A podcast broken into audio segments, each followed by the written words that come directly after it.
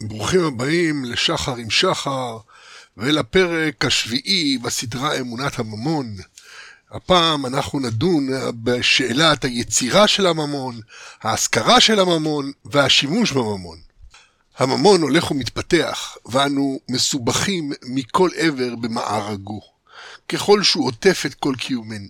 עדיין איננו יודעים כיצד להתמודד עם מלוא ההשלכות של יצירה אנושית ספונטנית מפוארת זו, ולעיתים קרובות אנו נחבטים בין משברי הגלים של המציאות החברתית העמוקה המבוססת על הממון. יתרה מזאת, למרות שמדובר באותן צורות בעלות ערך המקובלות על כל שכבות החברה, יש הבדל משמעותי בין גורמים שונים בתוך החברה בהתאם לתפקיד שהממון ממלא בקיומם. רובד אחד זה יוצרי הממון, זה בעיקר ממשלות ובנקים היוצרים את הממון יש מאין בגזירת הריבון. הרובד השני, משכירי ממון, מוסדות פיננסיים, קרנות גידור ובעלי הון המשתמשים בממון שברשותם כדי להפיק ממון נוסף. והרובד האחרון, משתמשי הממון. רוב האנושות המשתמשת בכספה בחיי היומיום ללא מחשבה רבה. ההתנהגות של כל אחת מהקטגוריות שונה מרעותה ומשפיעה באופן שונה מאוד על המשק, ולכן היה ראוי לתפור את המדיניות הציבורית לפי מידתה של כל קטגוריה.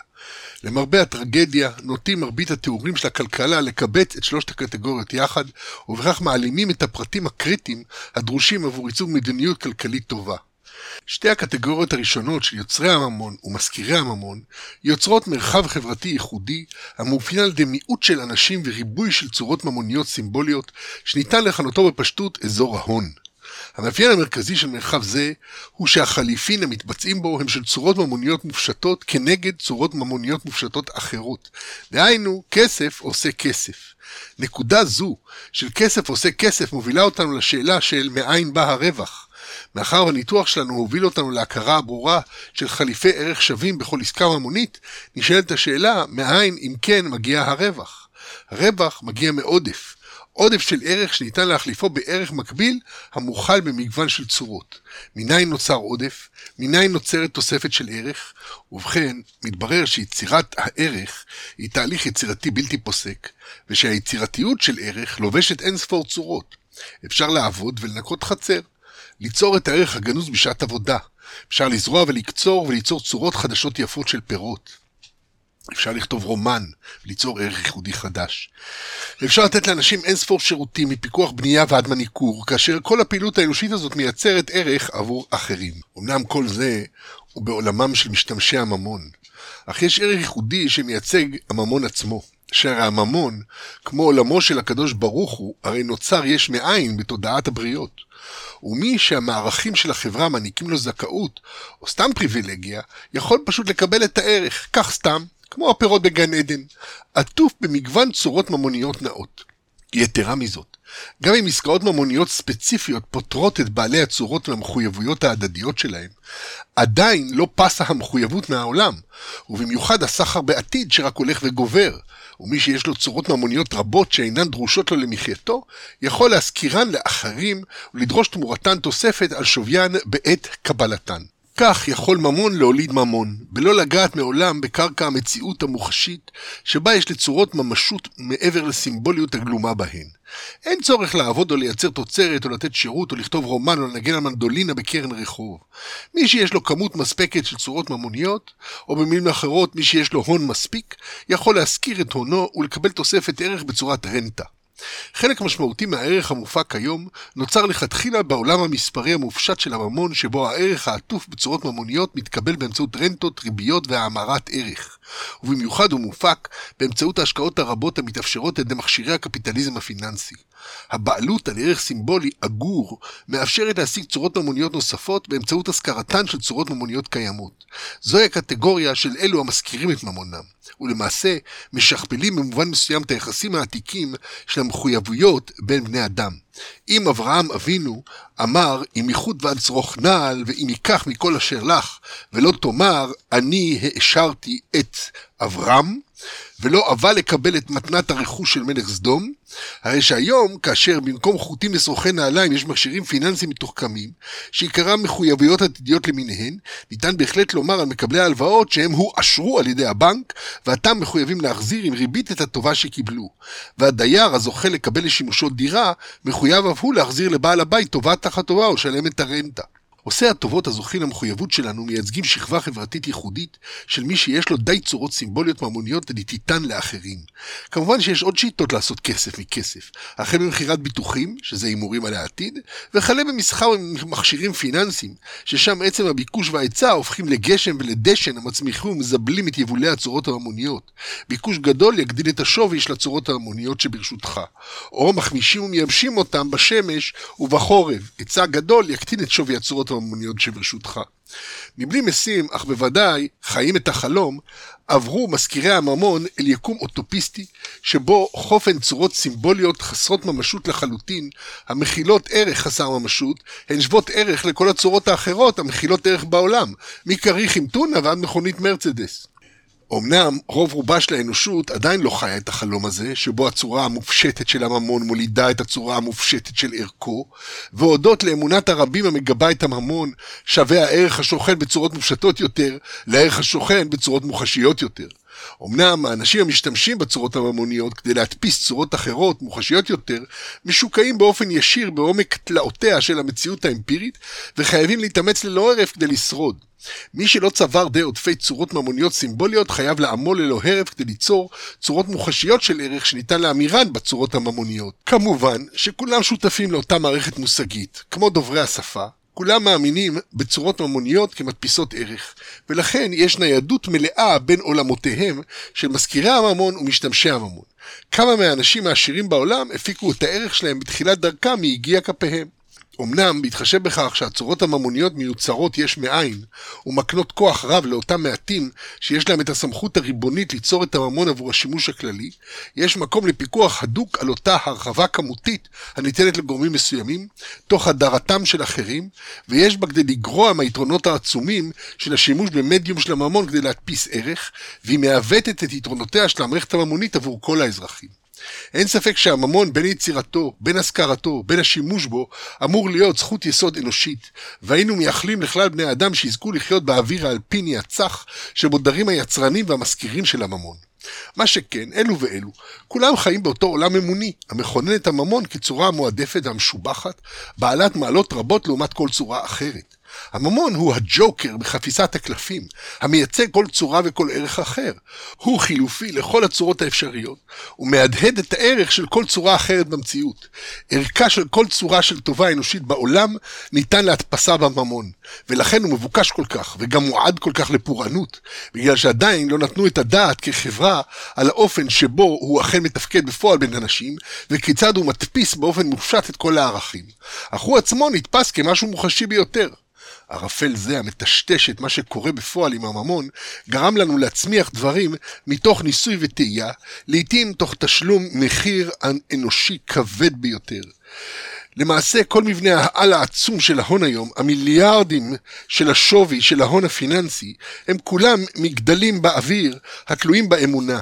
אך אותם ערכים עצמם מודפסים בכל מה שבני האדם עושים, בכל צורות הטובות ההדדיות שהם עושים אלו לאלו. וכאן יש סקטור חדש ומופלא, שבו אנשים שמפיקים את ממונם מתוך ממון, שמולידים מופשט מתוך מופשט, בלא שממונם יעבור בשום נקודה בצורה מוחשית של טובה אנושית כלשהי. לא טובין, לא שירותים, לא עמל. ולעומתם, רוב האנושות עדיין מתנהלת בחליפין בין צורות מוחשיות יותר לבין הצורות המופשטות של הממון, כגון עבודה, שירותים, מוצרים, עמל וטורח. בעידן זה, שבו הממון נוצר בקלות כזאת בהבל פה, בגזירת ריבון, מופשט מתוך מופשט, סמל מתוך סמל, נוצר למעשה עולם שלם של בני אדם שעוצמתם היא ללא שיעור מול שאר האנושות. והפערים הכלכליים רק מתעמקים ככל שמתמיד העיוורון הזה ביחס למהותו היסודית של הממון. עכשיו אנחנו ניכנס לניתוח קצת יותר עמוק, ונתחיל לדבר על האופן שבו הערך והצורה הם נפרדים. הרי אמרנו שהממון הוא צורה, שזה נגיד המספר שכתוב על השטר, שזה הצורה שלה, או המספר הדיגיטלי שמופיע, זה הצורה, והערך בפנים, שהוא אמור להקביל לצורה החיצונית, אבל אנחנו יודעים שהוא מתנודד כל הזמן, כי אתה יכול לקנות דולרים ביותר או בפחות שקלים וכן הלאה. ואותו דבר, כמובן, הצורה והערך, אנחנו כשמדברים על דברים מוחשיים, אז ודאי שזה כך, יש בקבוק של מים, יש צורת בקבוק, ויש את הערך, כמה הוא שווה המים האלה. אז אה, אם הוא מוקבק יפה בבקבוק זכוכית, אז זה יכול להיות שהוא שווה הרבה. אוקיי, אם כך נתחיל לדון בנפרדות הערך מהצורה. כלכלנים, הפועלים מתוך דוגמות שונות ביחס למהותו של ערך, כגון הסברה המקובלת על רבים מהם, שרק עבודת תמורת שכר מייצרת ערך. כלומר, הסברה שעצם ההדפסה של הערך בצורה ממונית עצמה, תשלום עבור עבודה, היא זו המייצרת את הערך.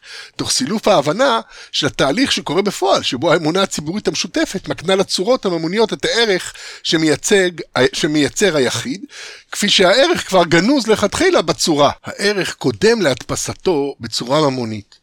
והיחיד עשוי לצרוך אותו בצריכה עצמית ולעולם לא להעבירו לצורה ממונית. בדיוק כפי שהוא יכול כן להמיר את ערך פועלו לצורה ממונית, שתאפשר לו להעביר ערך זה לאחרים המאמינים באותה צורה ממונית. הערך עצמו קודם לצורה הממונית שבה ניתן להדפיס אותו.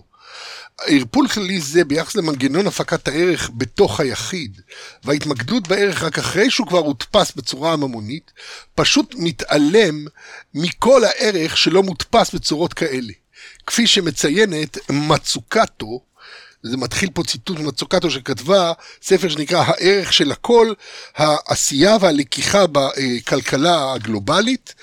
היא כתבה כך, חשבונות לאומיים מוציאים את עבודת הבית, ולכן חלק ניכר מעבודתן של נשים מכלל חישובי התוצר הלאומי. על פי היגיון מוזר זה, הייתה אומה יכולה להגדיל את התמ"ג שלה, לו הייתה משלמת לשכניה לדאוג לילדיה ולכבס עבורה, והשכנים היו משלמים לה בתורם גם הם עבור דברים אלה. ביסוד גישה הגיונית ומרכאות זו לעבודת הבית, מונחת תיאוריה של ערך המקנה ערך רק למה שנסחר בשוק. הבנה מסולפת, עד כאן הציטוט ממצוקתו.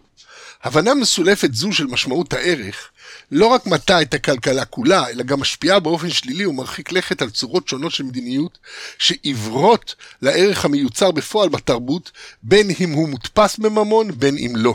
באמצעות הדפסת הערך שמייצרים יחידים בצורה ממונית, מספק הממון אמצעי להעברת בעלות ללא כפייה.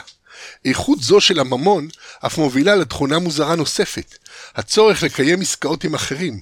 לא תוכל לשלם לעצמך, עובדה זו של החיים הכלכליים עשויה להוביל לכל מיני סוגים של פרכוסים מוזרים, כמו הדרישה שהבנקים ירכשו אגרות חוב ממשלתיות כדי לקבל הרחבה כמותית, כדי שהממשלה לא תופיע במאזנים כמשלמת לעצמה.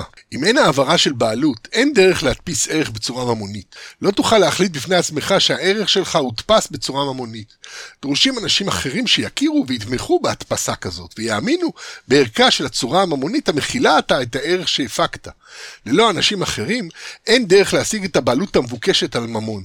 בדיוק כפי שהממון מדפיס את הערך שמפיקים יחידים, ובאופן זה מסייע ליחיד להעביר סחורות ומאמצי חיים לאחרים המקבלים עותק במרכאות של הערך הגלום בסחורות ומאמצי חיים אלה, כך הממון מאפשר עתה ליחידים לגשת לסחורות ומאמצי החיים של אנשים אחרים, למעשה של האנושות כולה. הממון הוא המפתח האמיתי לתיבת האוצרות של האנושות. ניתן לסכם את התהליך באופן הבא. היחיד מפיק ערך בצורה הנשארת קשורה אל היחיד. היחיד הוא למעשה הבעלים של הערך הגנוז במאמצי החיים ובתוצרים של היחיד. אם יש ליחיד גישה, וכאן ניתן לראות את החשיבות המכרעת של נוכחות מס... כמות מספקת של צורות ממוניות כדי ללכוד את הערך המופק באופן טבעי על ידי כל היחידים. כל זמן שהערך נשאר ללא אפשרות להדפיסו בצורה ממונית, נמנעת מהיחיד גישה לאושרו של העולם. אם כך, אם יש ליחיד גישה לצורות ממוניות המקובלות במרחב הבין-אישי שבו הוא נתון, הוא יכול להעתיק את ערך תוצריו ומעצי חייו אל צורות אלה. ההדפסה של הערך בצורה ממונית מאפשרת ליחיד להמיר מאמץ יחיד, תוצר יחיד, התמחות ייחודית, דברים בעלי אופי אינדיבידואלי ביותר לצורה סימבולית כללית שקהילת המאמינים מייחסת לה ערך ספציפי, דהיינו ממון. יחיד המחזיק את הערך המודפס בצורה ממונית, יכול עכשיו לגשת לתוצרים הייחודיים וההתמחויות של כל בני האדם האחרים. ההדפסה בממון לוכדת מהמצב את תוצריו של היחיד, וכל זמן שהיא נישאת על גבי אמונתם הבין אישית של הבריות, ויכולתה לשמר את הערך המוכל בה ללא הגבלה. אפשר שהערך יועבר עם השנים לצורות ממוניות אחרות, אך ניתן למעשה לשומרו על דורות רבים אם הוא מועבר בשלב כלשהו לצורה ממונית המסוגלת לשמר את ערכו גם מעבר לתהפוכות פוליטיות ומלחמות, כגון זהב או נדל"ן, צורות ממוניות הזוכות להערכה טרנס-היסטורית על תרבויות רבות. במהותו הממון הוא מעין המצאת קסמים ששומרת על כל הערכים בצורה סימבולית כפוטנציאל בר המרה עד שהוא יוחלף בסחורות או שירותים אחרים בעלי ערך שווה. הממון מגלם פוטנציאל אינסופי, המוכן לגילוי ממשי בכל עת, שהרי ניתן להחליף את הבעלות על ערך הגנוז בצורה ממונית בבעלות על מגוון בלתי מוגבל של דברים, כגון כביסה נקייה, אמפתיה של פסיכולוג או עוגייה. כל מה שאנשים עושים אלו למען אלו. כל מה שאנושי יכול להיות בעל ערך עבור בני אדם אחרים, ואין הבחנה בין מה שהנך למה שיש לך למה שאתה עושה. הם כולם שלך והם כולם מחוללים ערך בבעלותך. כולנו חלק מהמארג הגדול של הכישרונות והיכולות של אנשים לחצוב דברים מהמציאות ולעצב את המציאות. וככל שיש לנו גישה רבה יותר לבעלות על ערך, כך אנו מסוגלים לסחור יותר עם אנשים אחרים המחזיקים אף הם בדברים בעלי ערך. יתרה מזאת, הבעלות עוברת עם הערך מהממשי הסימבולי, היחיד ממשיך להחזיק בבעלות על הערך הארוז עתה בתוך הצורה הממונית הסימבולית.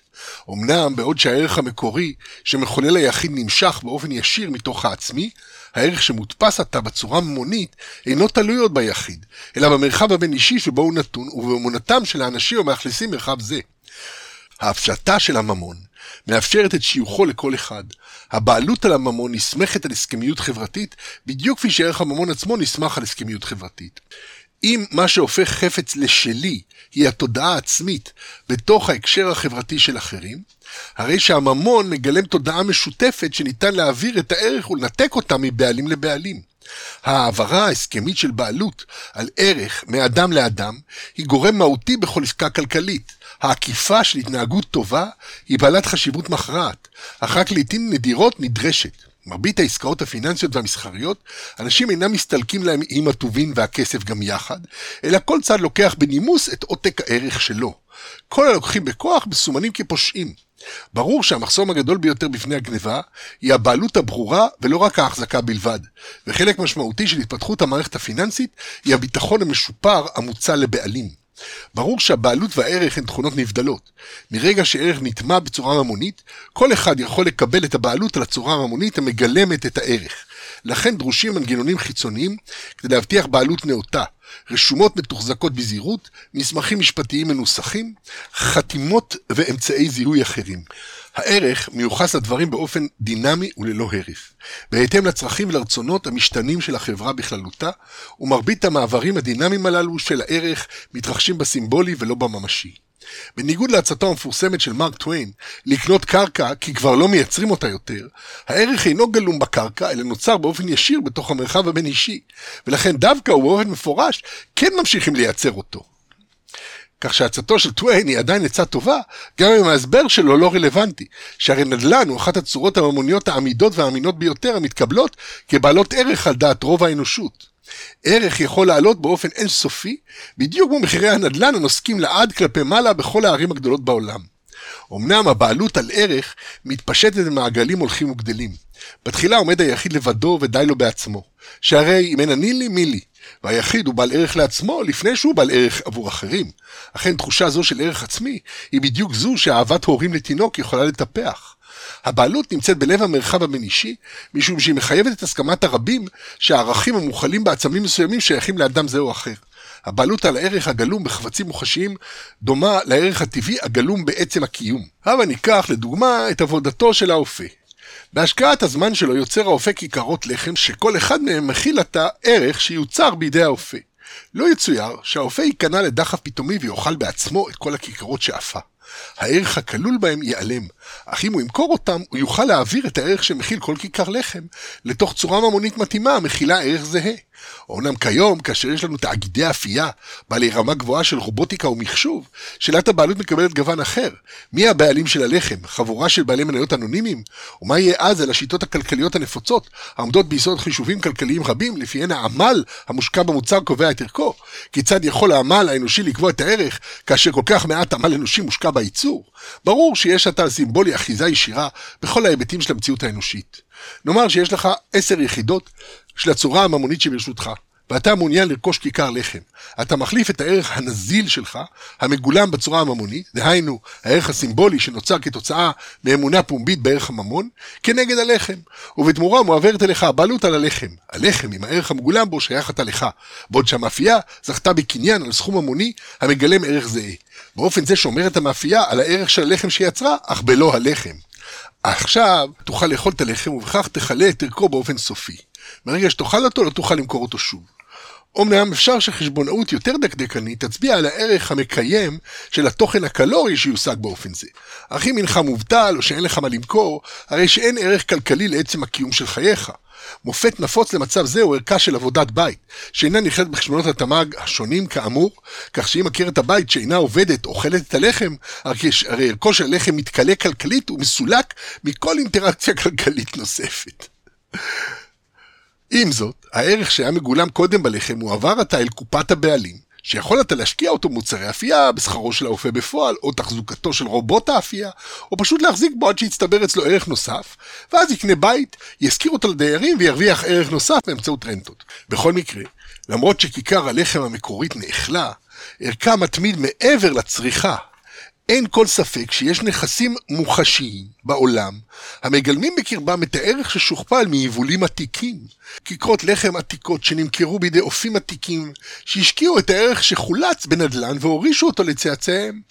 במובן זה, צורות ממוניות מגלמות ערך ששוחרר מהקישור שלו אל ישויות, צורות או פעילויות קונקרטיות, ושולב באמונה הציבורית הכללית של קהילת המאמינים המאמינה בערכן של צורות ממוניות באופן שמאפשר לחזור ולהשתמש בו, לאגור אותו, לגבות אותו, או להעבירו בדרכים אחרות, כל זמן שקהילת המאמינים קיימת.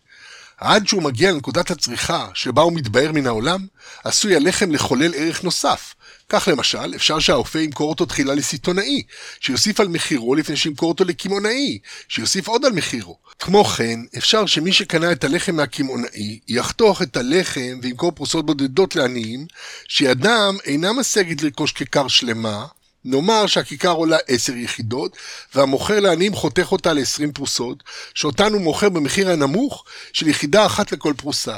לעניים אין 10 יחידות, אך איכשהו הם מצליחים לגייס די כסף לקנות פרוסה או שתיים. באופן זה משחרר המוכר לעניים 20 יחידות של ערך מתוך אותו כיכר לחם. הנקודה המעניינת היא שאותו מוכר פרוסות הרוויח 10 יחידות, משום ששילם 10 יחידות עבור כיכר הלחם המקורית. אך המוצר שחרר למעשה 30 יחידות של ערך לתוך המרחב הסימבולי, שקיבל את התוספת של 10 היחידות ששולמו לאופה המקורי, וגם את 20 היחידות הנוספות ששוחררו בידי היזם הפורס. 30 יחידות ערך אלו יישארו בכלכלה הרבה אחרי שכיכר הלחם המקורית כבר נעלמה מן העולם. המחזיקים עתה בערך המוכל בצורה ממונית, יכולים לשרוף את שטרי הכסף, להטמין אותם במזרון עד שיאבדו את ערכם, או להשקיע את הערך בפיסת נדל"ן שיום אחד תופגז על ידי אויב, או תאבד את ערכם מסיבות אחרות. אך בפועל, קשה מאוד להשמיד ערך שהומר בהצלחה לכלי הסימבולי של צורה ממונית. ניתן לתת אותו לאחרים, לאבד אותו בשולחן ההימורים, להפסיד אותו בעסקים ועוד, אך בכל המצבים הללו, גם אם הבעלים אינו מקבל ערך שווה בתמורה, הערך בכל זאת ימצא את עצמו בידי בעלים אחרים ואינו עובד. מרגע שהוא עתק הערך מתוך הצורות המתכלות של זרם החיים של המציאות אל הממד הסימבולי של הממון, הוא יתמיד בקיומו כל זמן שאמונתם של הרבים תמשיך לתמוך בו. לעיתים קרובות מערבבים בין התרומה הייחודית של היחיד לבין הסחורות שביכולתו לייצר. מה היה שווי שעת העבודה של ג'יי קיי רולינג אם היית רוצה להעסיק אותה לפי שעה? ההכרה של מאות מיליוני בני אדם בערך יצירתה העניקה לה הרבה מאוד צורות ממוניות בעלות ערך. כך, הקביעה האולטימטיבית של ערך תלויה בתודעה ההדדית של בני האדם, גם כאשר היחיד מייצר אותו והוא בבעלותו. בסופו של דבר, כל יחיד שרכש ספר מסדרת הארי פוטר, נתן לרולינג צורה ממונית בעלת ערך כנגד הערך הכלול בצורה שנקראת ספר מסדרת הארי פוטר. אמנם הערך של הארי פוטר אינו תלוי בכמות המאמץ שהשקיע רולינג, כמה שעות ישבה בפועל לכתוב, וכמה כוסות קפה שתתה בזמן שכתבה. כפי שמסכם זאת ליבינגסטון, אין כל דרך לחשב יחס מוצדק בין השעות המושקעות לבין הדולרים שהורווחו. אין די עבודה להעסיק את מרבית המבוגרים במשכורות קיום, משום שהפכנו לכל כך פוריים, שהיחס בין עבודה להכנסה הוא בכל מקרה שרירותי. זה ליבינגסטון מתוך אה, לא עוד עבודה, מדוע תעסוקה מלאה זה רעיון גרוע. זה ספר שהוא כתב. הבעלות, האמונה בשיוך הלגיטימי של ערך לישות כלשהי, הנחשבת כבעלים שלו, עומדת בלב המערכת הכלכלית והדמוקרטיזציה ההולכת וגוברת שלה. באמת, הנקודה פה החשובה זה הדמוקרטיזציה של הכסף, זה האופן שבו הוא הולך ומתפשט להגיע למעגלים יותר נרחבים. ועתה אנחנו נדון מעט בנקודה זו של הרחבת מעגל השווים. היה זה המאבק של קבוצת השווים על האינטרסים הכלכליים ההדדיים שלה, שהוביל באופן היסטורי אל מידה גוברת של חירות. כשאי אפשר לקחת בכוח, מתחילים לחלק את השררה ונוצרים חילופים הדדיים. אני מצטט עכשיו מתוך אה, ספרו, ספרם של לנדס, מוקיר ובאומול, ההמצאה של היזמות, יזמות ממסופוטמיה העתיקה ועד הזמנים המודרניים.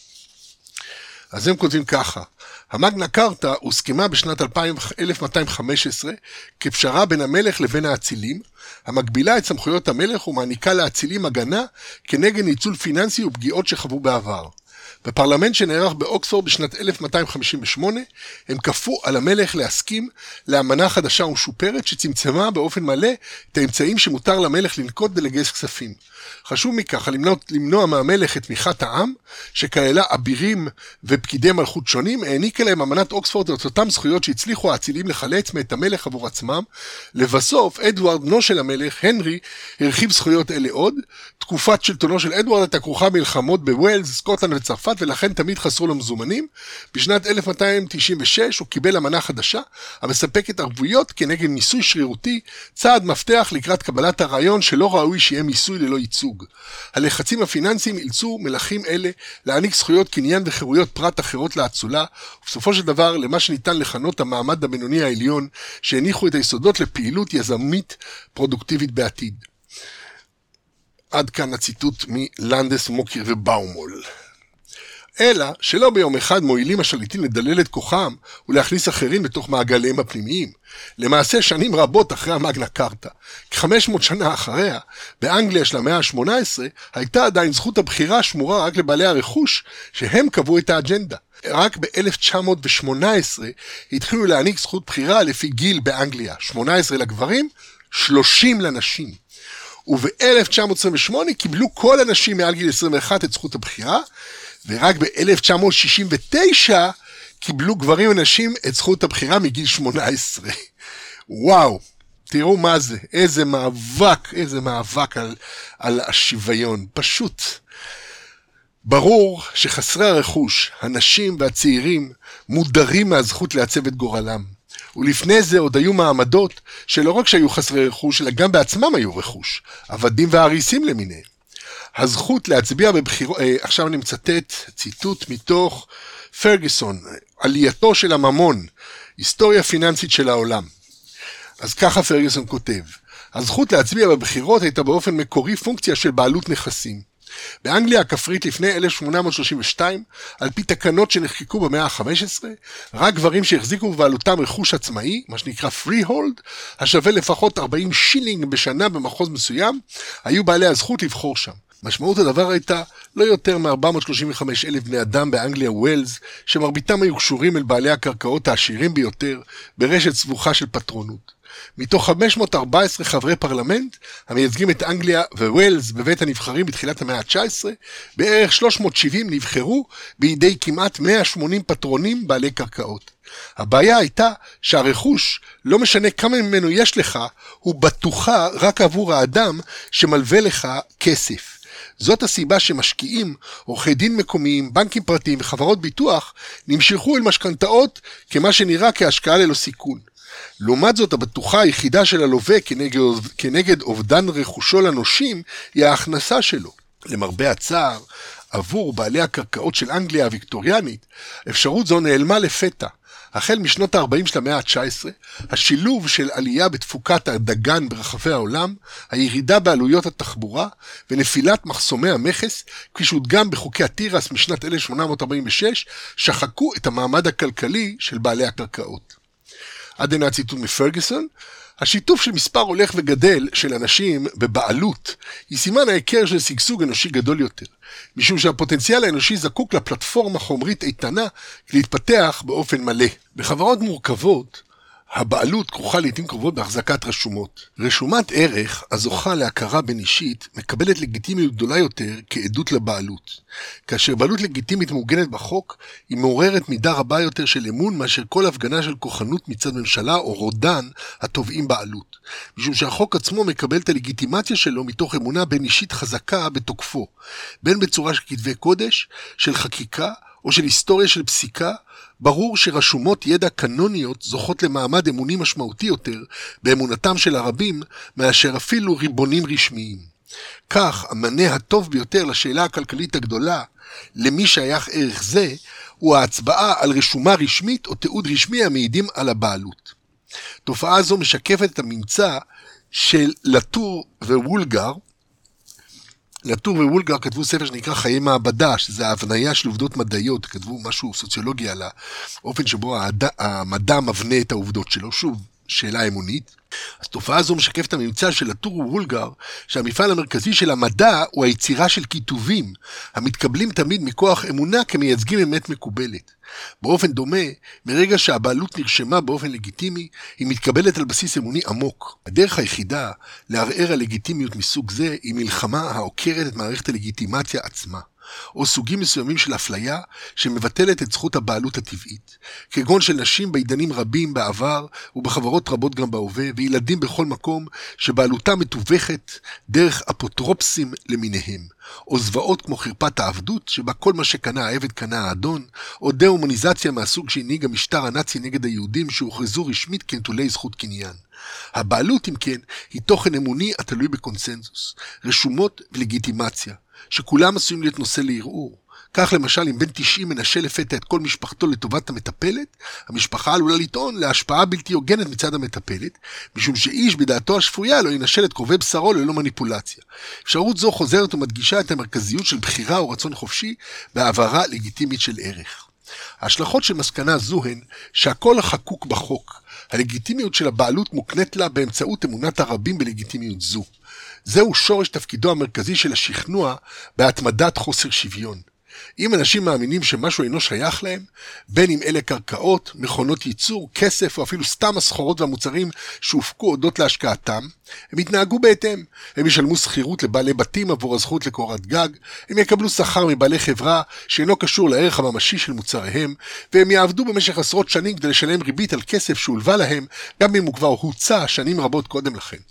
אין ספק שברכה רבה הייתה תמונה בכך שהתפשטותם של אמצעי תשלום אנונימיים התרחשה בד בבד עם עלייתן של השקפות פוליטיות חדשות.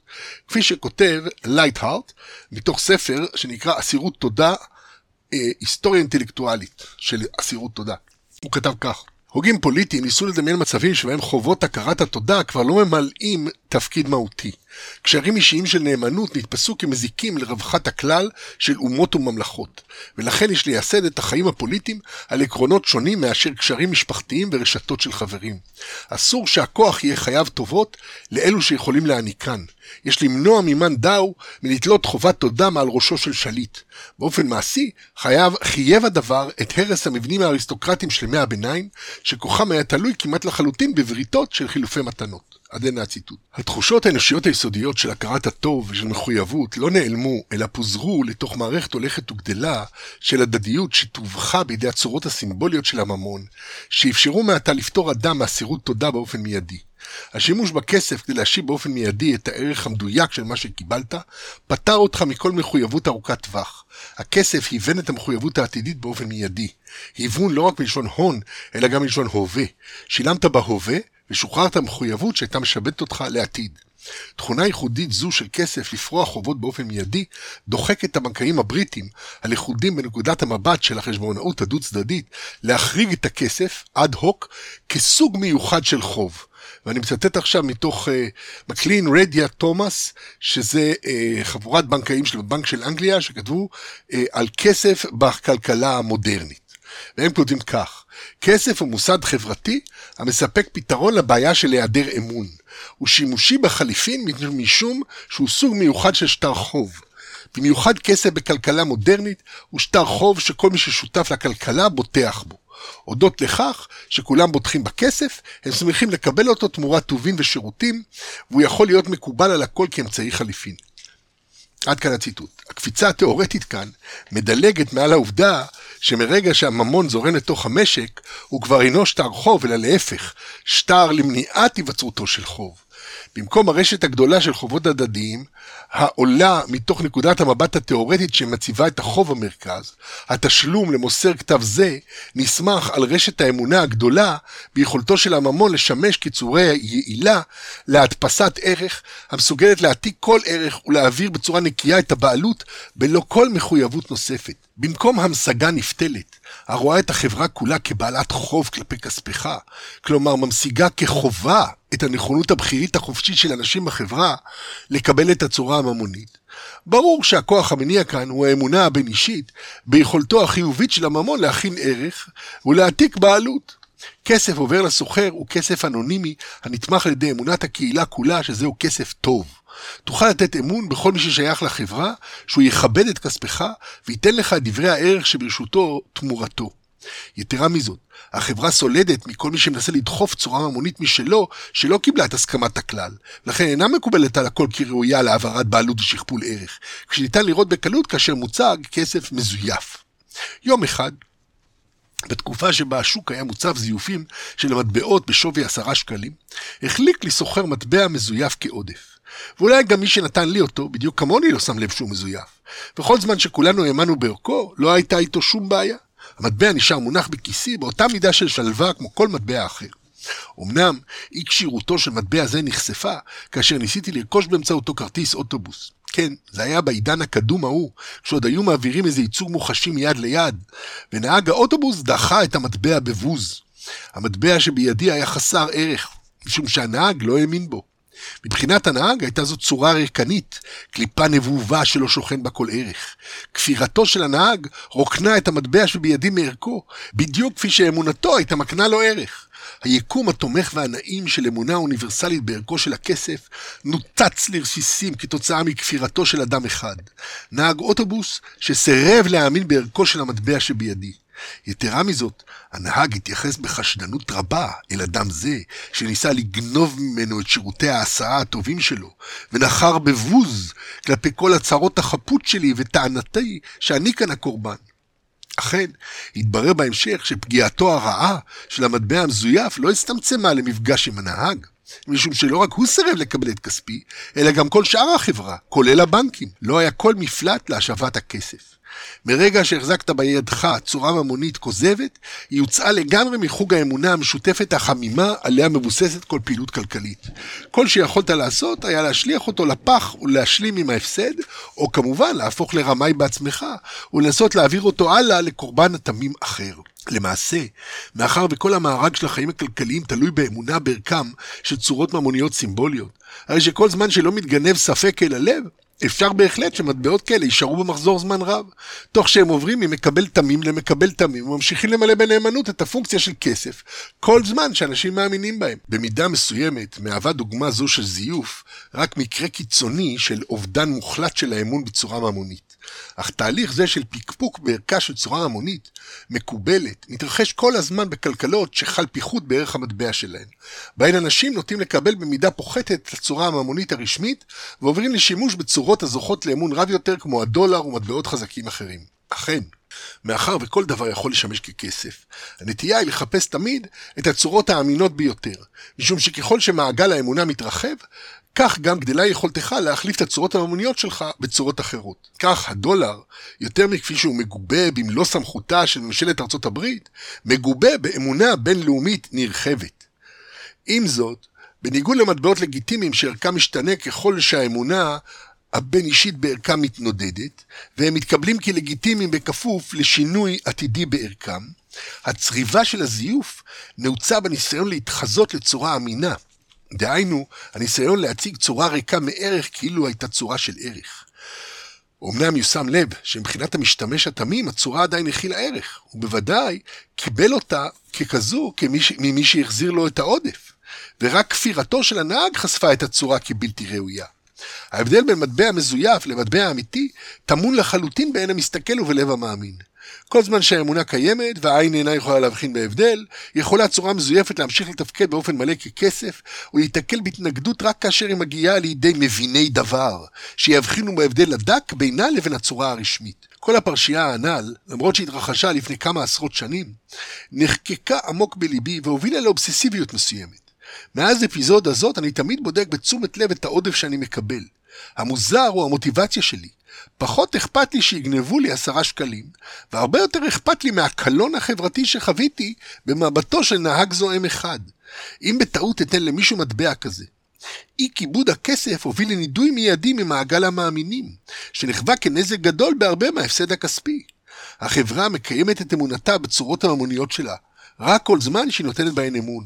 ומרגע שמופיע חוסר אמון, אנשים בורחים מהמטבע. אכן, רבים היו המשטרים האפלים בהיסטוריה, שהנהיגו אמצעי ענישה קשים כנגד מי שיסרב לקבל את ההילך החוקי שלהם, ובכך הולידו רשתות עצומות של שווקים שחורים ותזוזה מחתרתית כללית לעבר צורות ממוניות שהאמון בהן רחב יותר. מאחר וכל צורה ממונית היא צורה טובה, כל זמן שיש אמונה, רווחיו של יוצר הצורות הממוניות הם עצומים, שהרי די לו לייצר את הצורה כדי להוליד יש מאין גם את הערך שהחברה מאמינה שיש בצורה. וזהו המאבק האמיתי בין ממשלות לבין זייפנים. משום שברגע שהכסף נמצא בעולם, ברגע שהוא נכנס, למחזור הכללי, הרי הוא ממלא את תפקידו באשר הוא. ואין ספק שזייפנים טובים יכולים לשמן את גלגליה של כלכלה באותה מידה כמו כל מדפיס ממשלתי. עד כאן שיחה זו שבאמת אה, עסקה ממש בליבה של עניינו של הממון, החידוש העצום שלו, שהיא צורה בדויה לחלוטין, עם ערך בדוי מחלוטין, שבעצם משמש את כל האנושות אה, כדי להדפיס ערכים שנוצרו בתוך העולם הממשי לתוך מערכת שהיא כולה אמונה טהורה. אתם מוזמנים להצטרף אליי לשיחות נוספות, שבהן אנחנו נדון בהשלכות של החידוש הזה ובתופעות השונות הכרוכות בו, ונעמוד על עניינים נוספים הקשורים לאמונת הממון. להשתמע.